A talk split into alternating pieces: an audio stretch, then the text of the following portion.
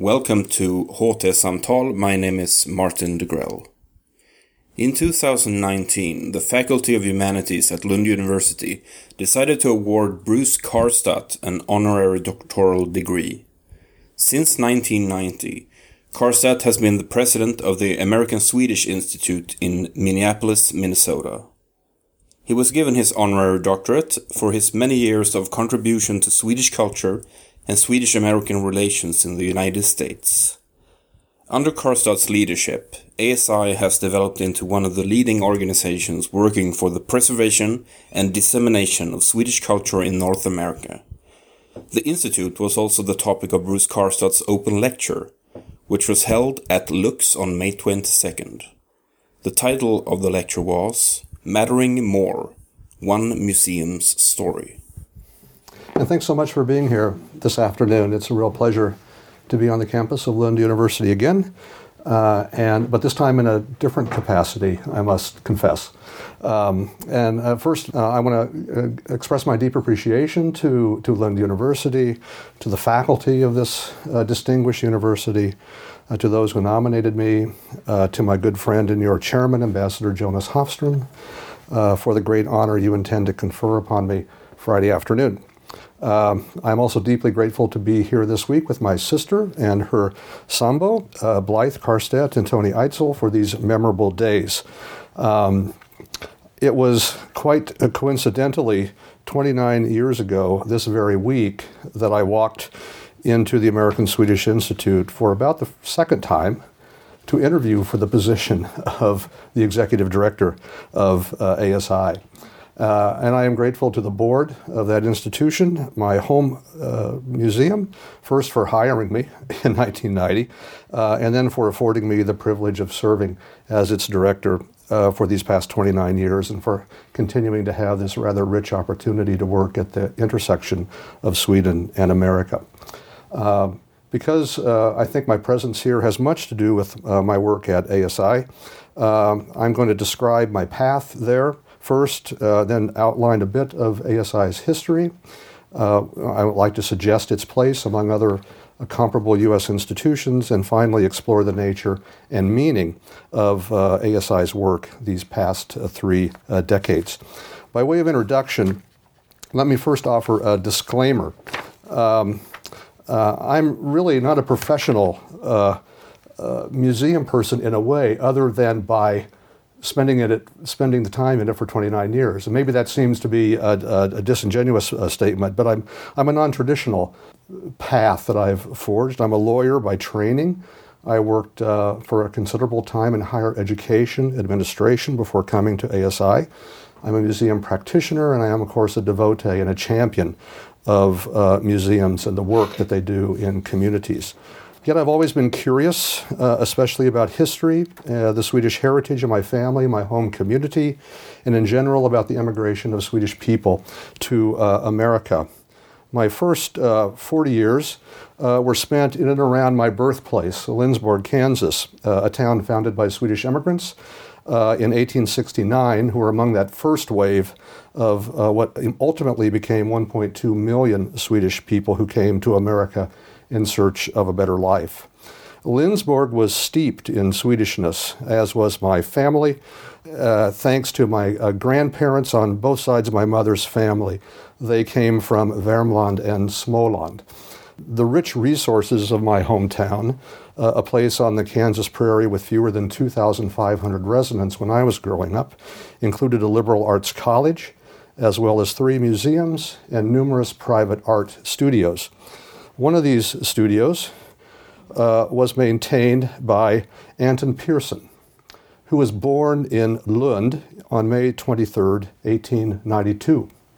Uh, when growing up in Lund, he learned how to carve wood figures, uh, inspired in part by Axel Petersson uh. He came to America in 1912 and, after some travels, settled in Lindsborg, where he established uh, a, a studio where he carved charming figures of pioneer men and women. His studio is no longer open to the public. He died a number of years ago, but his impact lingers. It's a, as, a, as a champion of art and craft. And this, uh, his experience and the, and the lingering impact of Anton Pearson's work, I think, could be seen as a lingering consequence of the 19th century migration from Lund to my hometown in America. It's truly an enduring legacy. There were uh, two museums on the campus of Bethany College. One was dedicated to the life and legacy of Birger Sandzén, uh, who came from Sweden and spent 50 years teaching at Bethany and creating a milieu in which the visual and the performing arts were celebrated and nurtured in Lindsborg.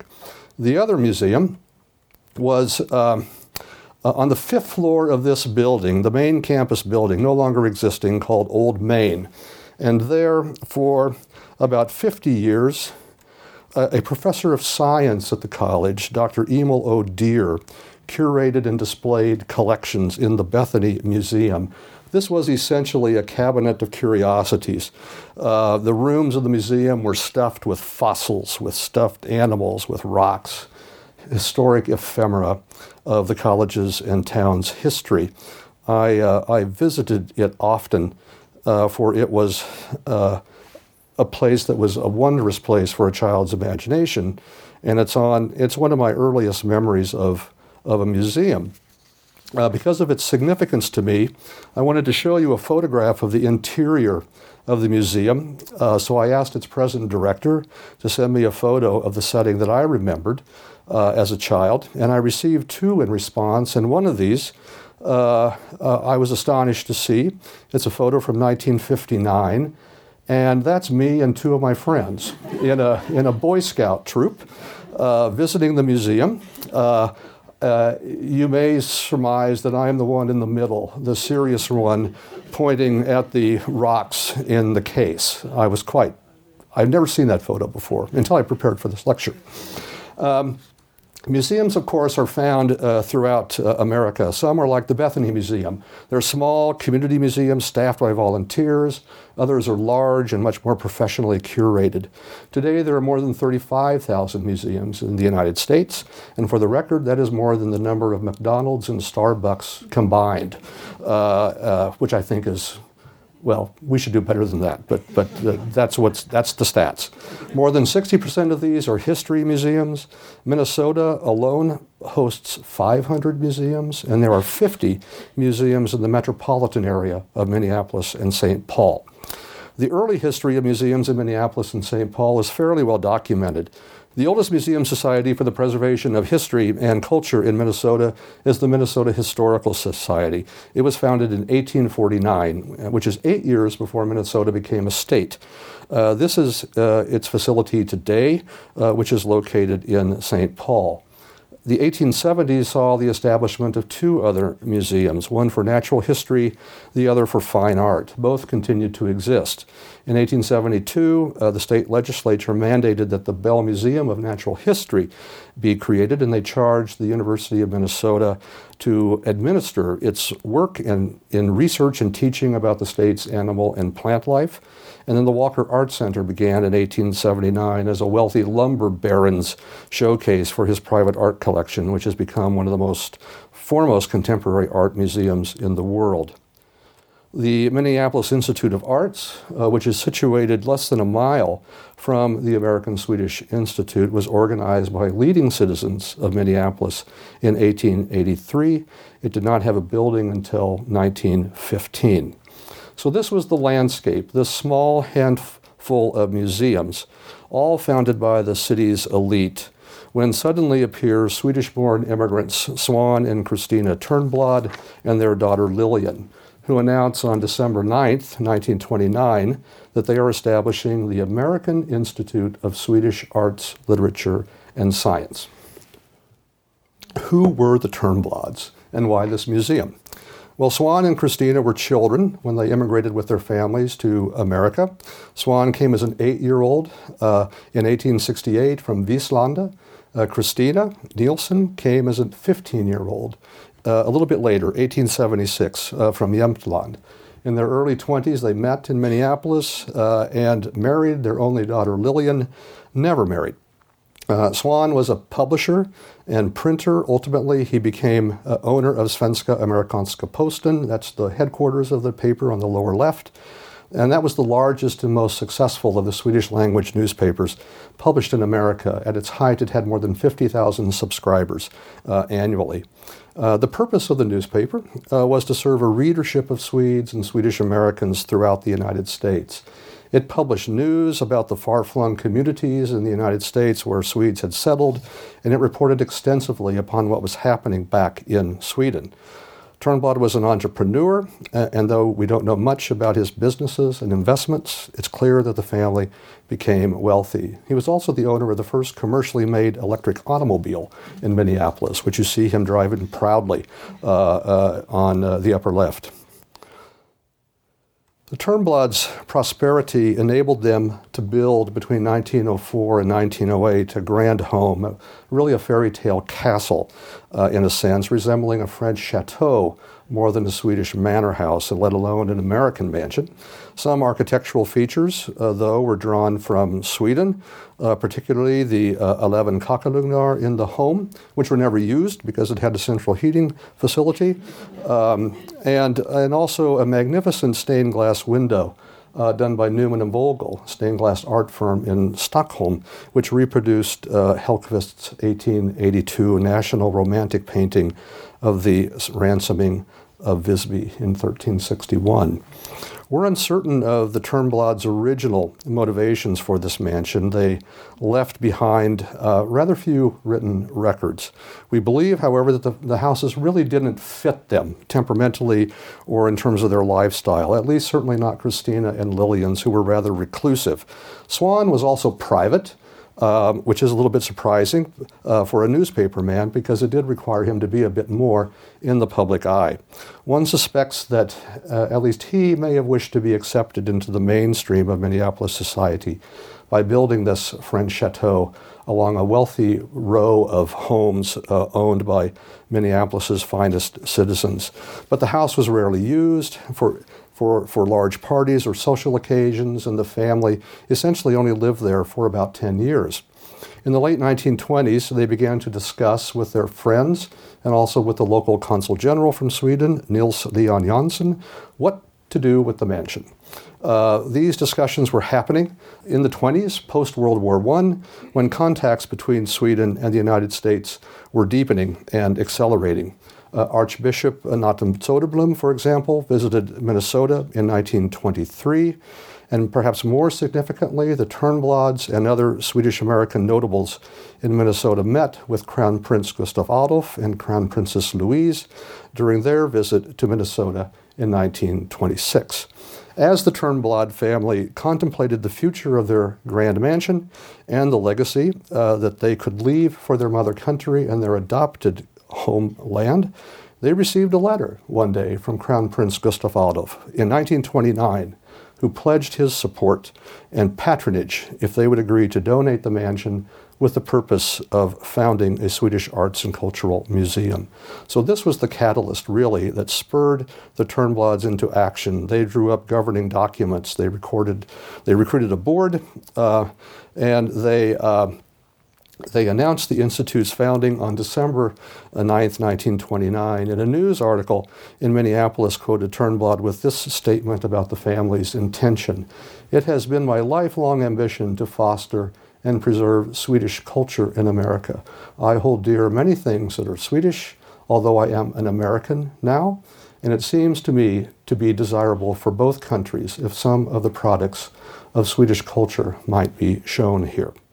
I might also parenthetically say that uh, when uh, in the same interview, he, he, he indicated, well, now you know why we built such a grand home. And we built it in such a fascinating way, and, uh, and we invested so much in it that we wanted it to last for 100,000 years. we, we are going to celebrate our 90th anniversary next year, and we have a few to go to meet Mr. Turnblad's high expectations. The Turnblad family's ambition then, of course, was to celebrate Swedish culture in America, and thus ASI became a rather uh, early example in the United States of a culturally specific museum.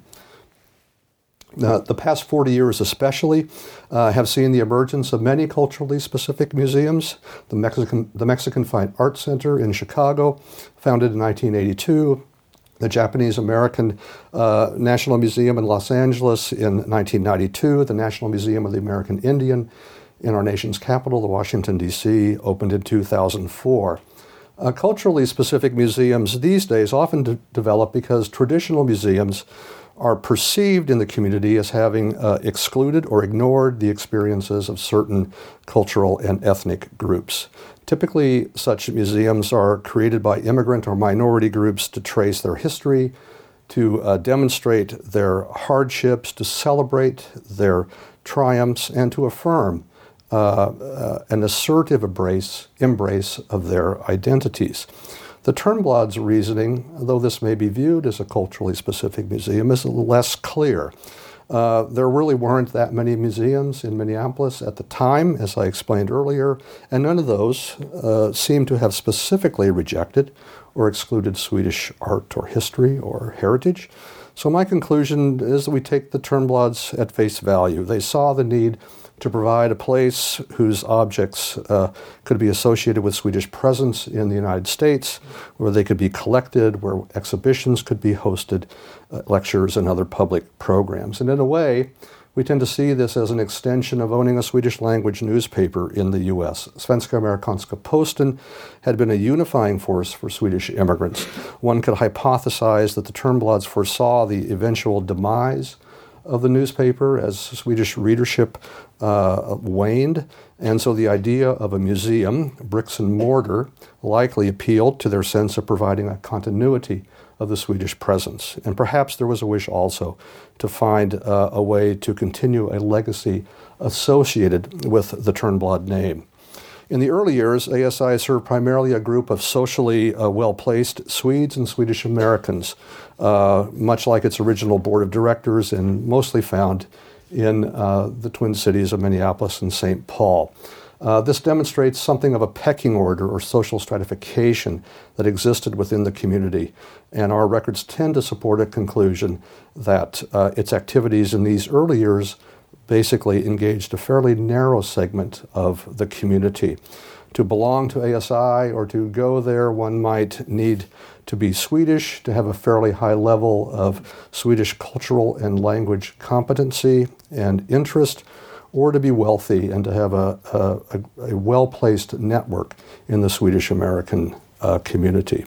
In other words, uh, you needed to know the secret handshake uh, a condition which existed well into the 1950s, actually, at which time some efforts began uh, uh, on behalf of the institution to reach out to a broader constituency, although the focus was still almost exclusively upon a Swedish heritage community. In fact, at times, uh, I could say uh, ASI uh, actually rejected opportunities to broaden its audience, even when it might have been in its best interest to be more inclusive. And the Snoose Boulevard Festival uh, offers an important example. Um, in the late 19th and early years of the 20th century, there was, as there were in other cities where Swedes and Nordics uh, gathered, a district known as Snoose Boulevard, Snusgatan. Uh, this was primarily uh, uh a neighborhood in which Norwegian, Swedish, and Danish were spoken uh, and where these immigrants lived, worked, worshiped, and socialized. The many bars, restaurants, and dance halls, convenient to cheap housing, and plentiful manual labor made this neighborhood the robust and exuberant heart of the Nordic community. Over time, as these Nordic immigrants prospered, they moved out to more uh, sort of settled neighborhoods, and Snoose Boulevard began to slide into kind of a grittier uh, place. And the, though the ethnic composition of the neighborhood changed, there were a number of Nordic landmarks like Dania Hall and Samuelson's grocery store, which uh, continued to exist. Then, in the 1970s, as the folk movement emerged in the United States, a folklorist in Minneapolis by the name of Maury Bernstein and uh, a group of musicians organized the Snoose Boulevard Festival. The event celebrated Scandinavian entertainment forms popular in the district between the 1880s and the 1920s, with music and performances of Bond comiques and the like. Uh, the the week long festival uh, was repeated for five consecutive years. One of the star performers was Swedish born actress and singer Anne Charlotte Harvey, who brought back songs like Nicolina, Barndomshemmet, and Hälsa dem därhemma. The, the 1973 festival was broadcast on 102 national public radio stations throughout the United States. Articles about the festival appeared in all of the major Swedish national dailies, including Svenska Dagbladet, uh, Dagens Nyheter, and Expressen.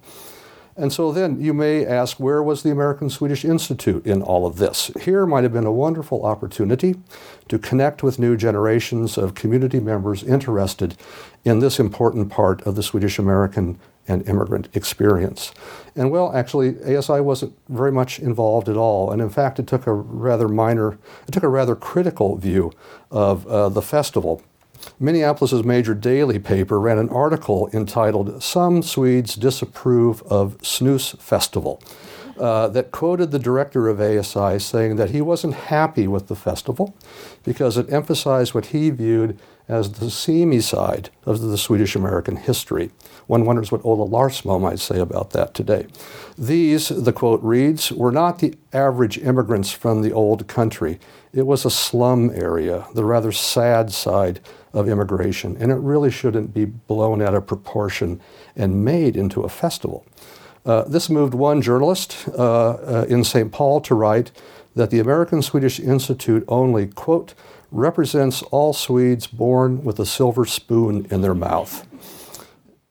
ASI did support the festival in minor ways. It sold tickets, for example, but the public viewpoint conveyed uh, to most of Minneapolis readers was that, excuse me, that ASI was an institution closed to these newly emerging and broad community interests. And this tended to solidify a view that ASI was a private, even exclusive club, and that its doors might be shut to others.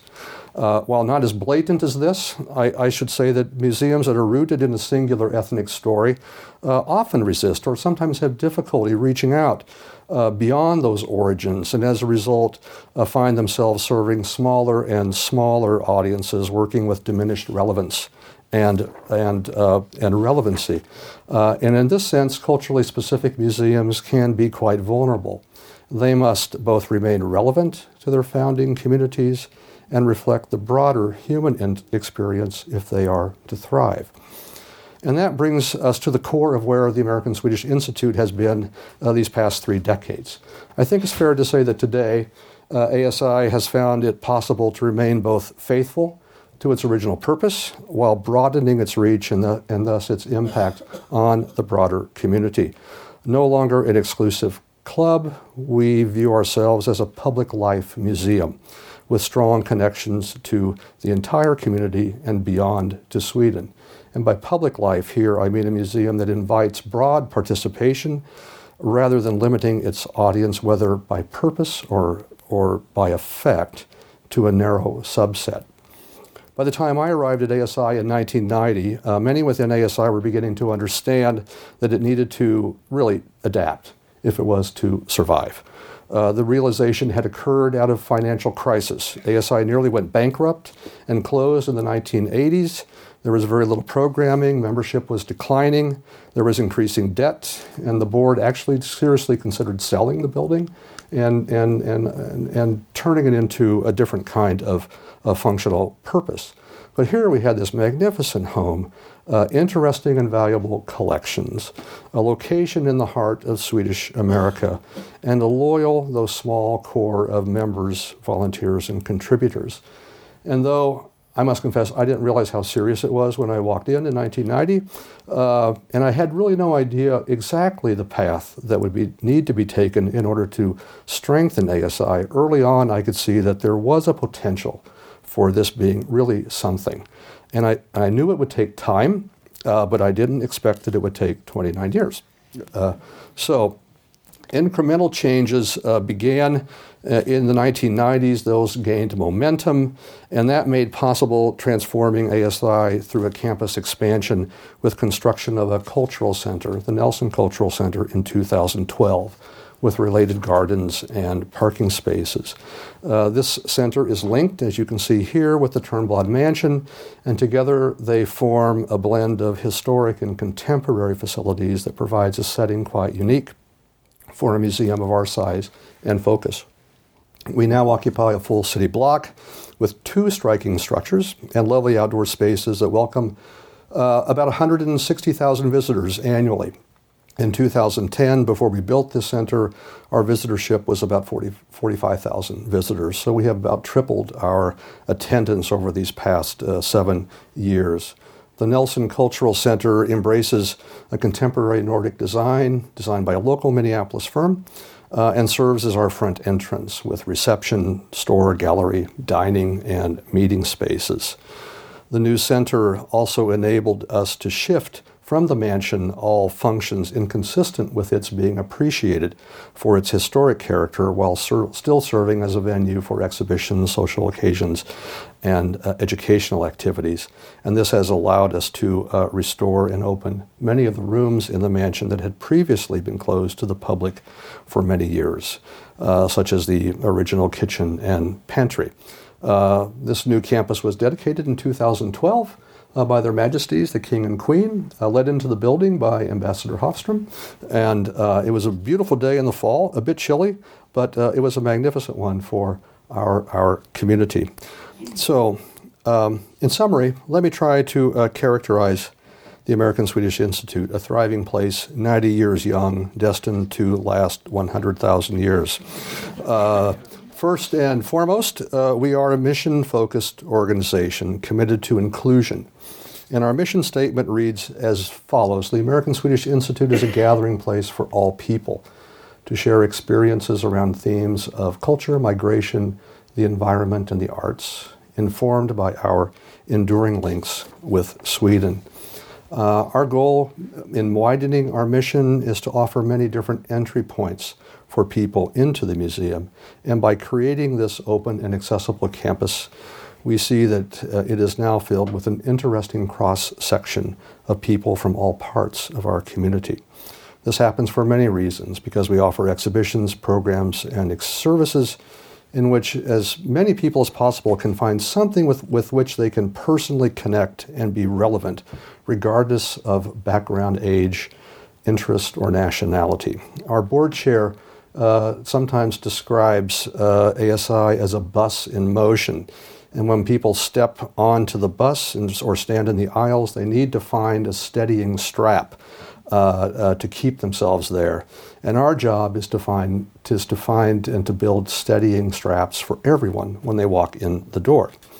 One example of this approach uh, might be found in an exhibition that we mounted in 2013, Wear Your Culture, dressing Swedish, dressing Oromo. This may be familiar to a couple of people in the room. Uh, the first component of this was dressing Swedish. Uh, from Huselius to Salander.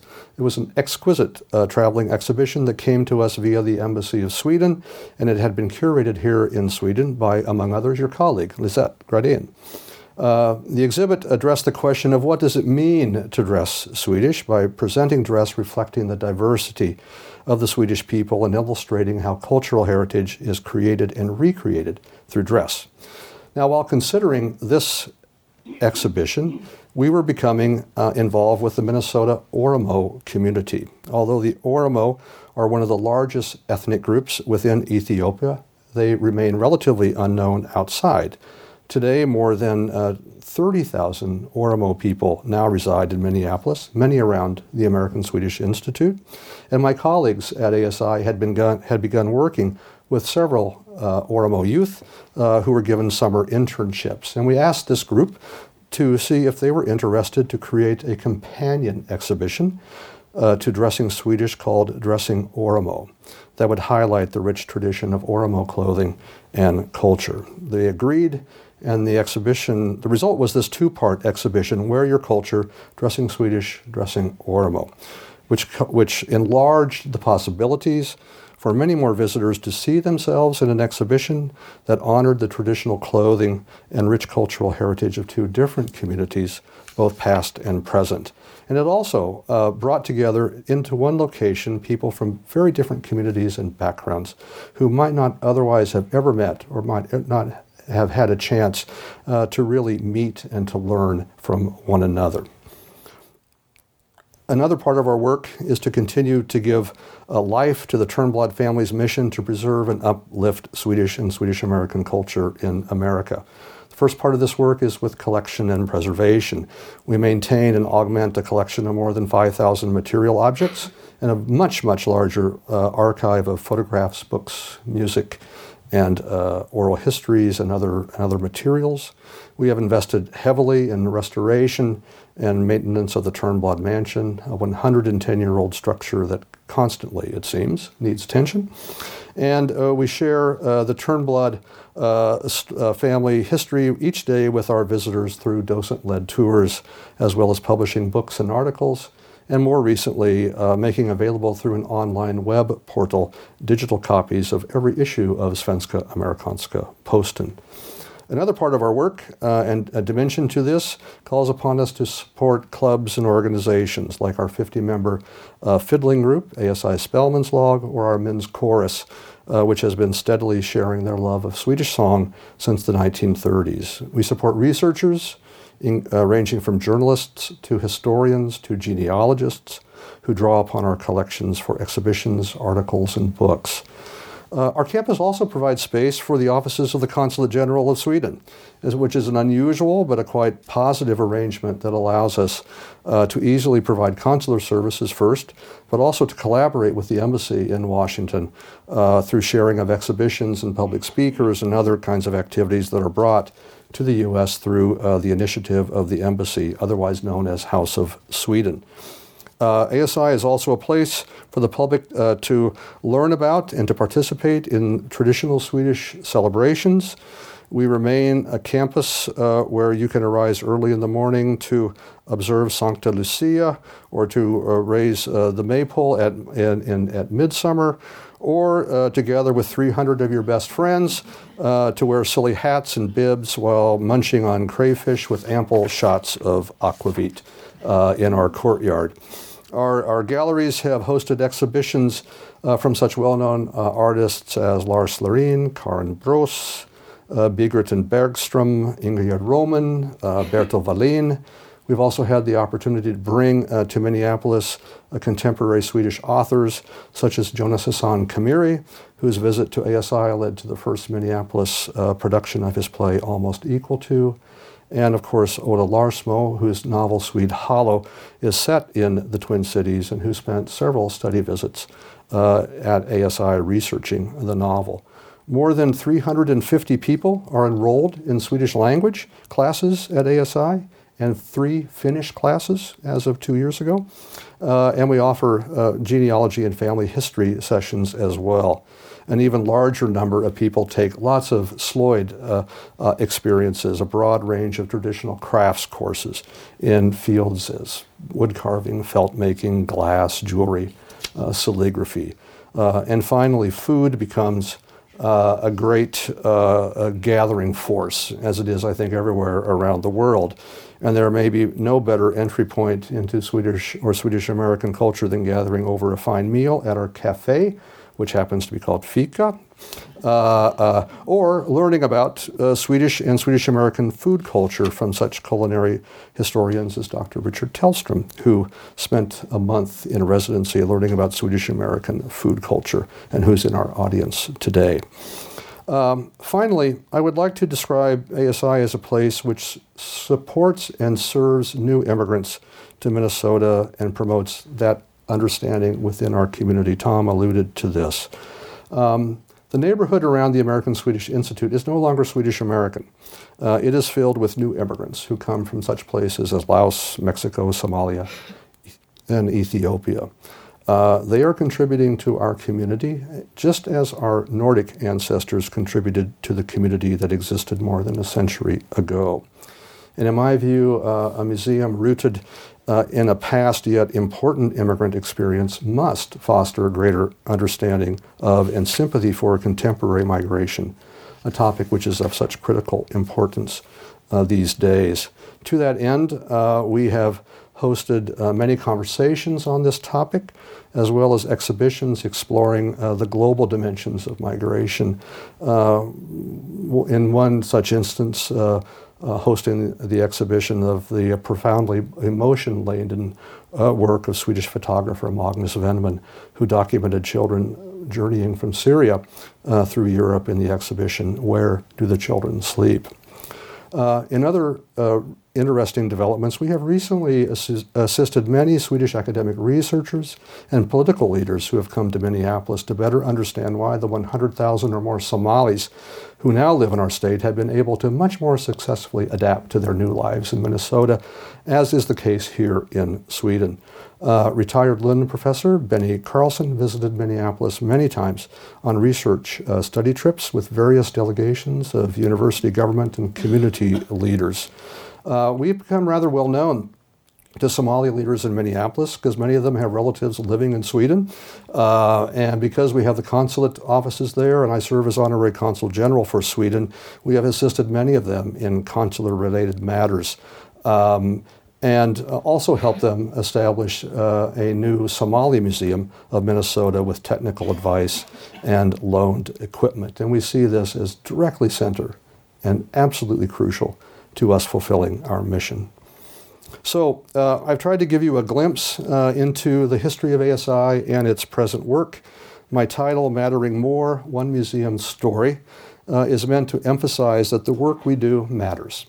And these days, as compared to the 1950s or 60s, we believe that it matters more to more people. Museums in my country, uh, I don't know about here, uh, have been facing increasing scrutiny among their funders, especially if they have government sources or, in some cases, private foundation sources, to justify the investment that is being made in the museum. Museums are increasingly being asked what impact does your work have in the community? Is your community a better place or a healthier place because of your presence? Simply put, why do you matter, ASI? Uh, in one sense, the fact that ASI exists today is evidence of the cultural consequences of migration uh, and a reminder that all migrations have long uh, and far reaching uh, consequences. But that, however, doesn't really uh, fully address nor does it, it, it explain the reason for ASI's relevancy today, nor does it wholly justify our existence, and nor should it. So, in short, I would just offer, uh, and nearing the conclusion, four uh, reasons in support of the proposition that ASI matters. First, we continue to welcome a deeply rooted Swedish American community as a gathering place uh, for them to celebrate their heritage and to share it with their next generation.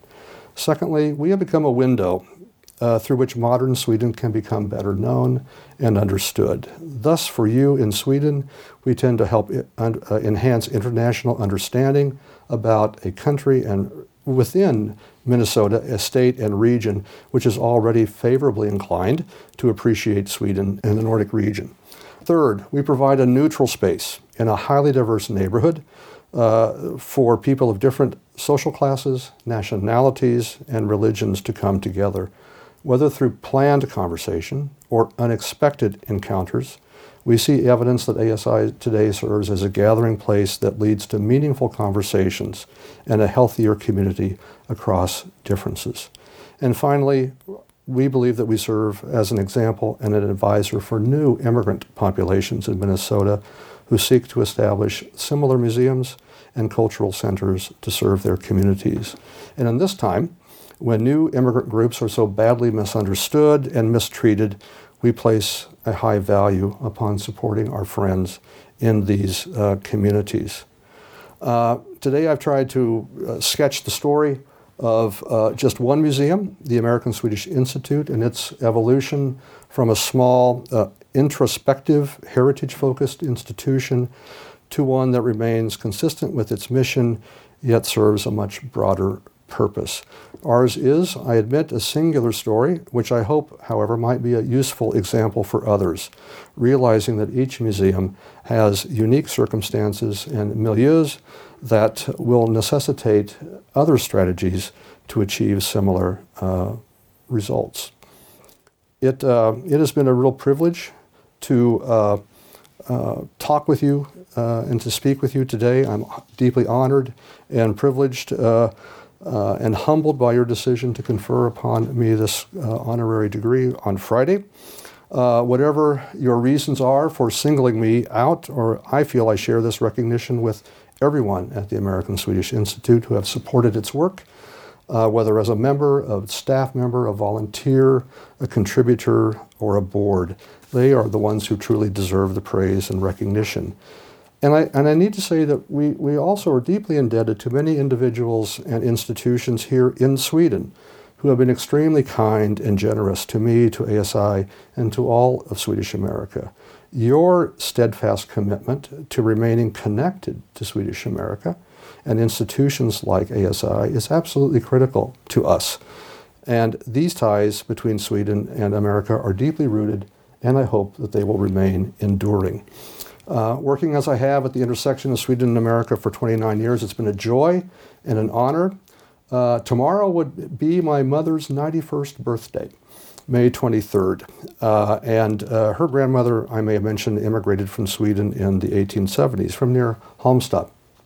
And uh, I have them in my heart today, and I know that they would be extremely uh, proud to see that I am here today. So thank you so very much for your attention. Uh, I will do my best to continue to uh, strengthen and preserve the strong ties that exist between our two countries and hopefully our institutions. Thank you so much. Thank you.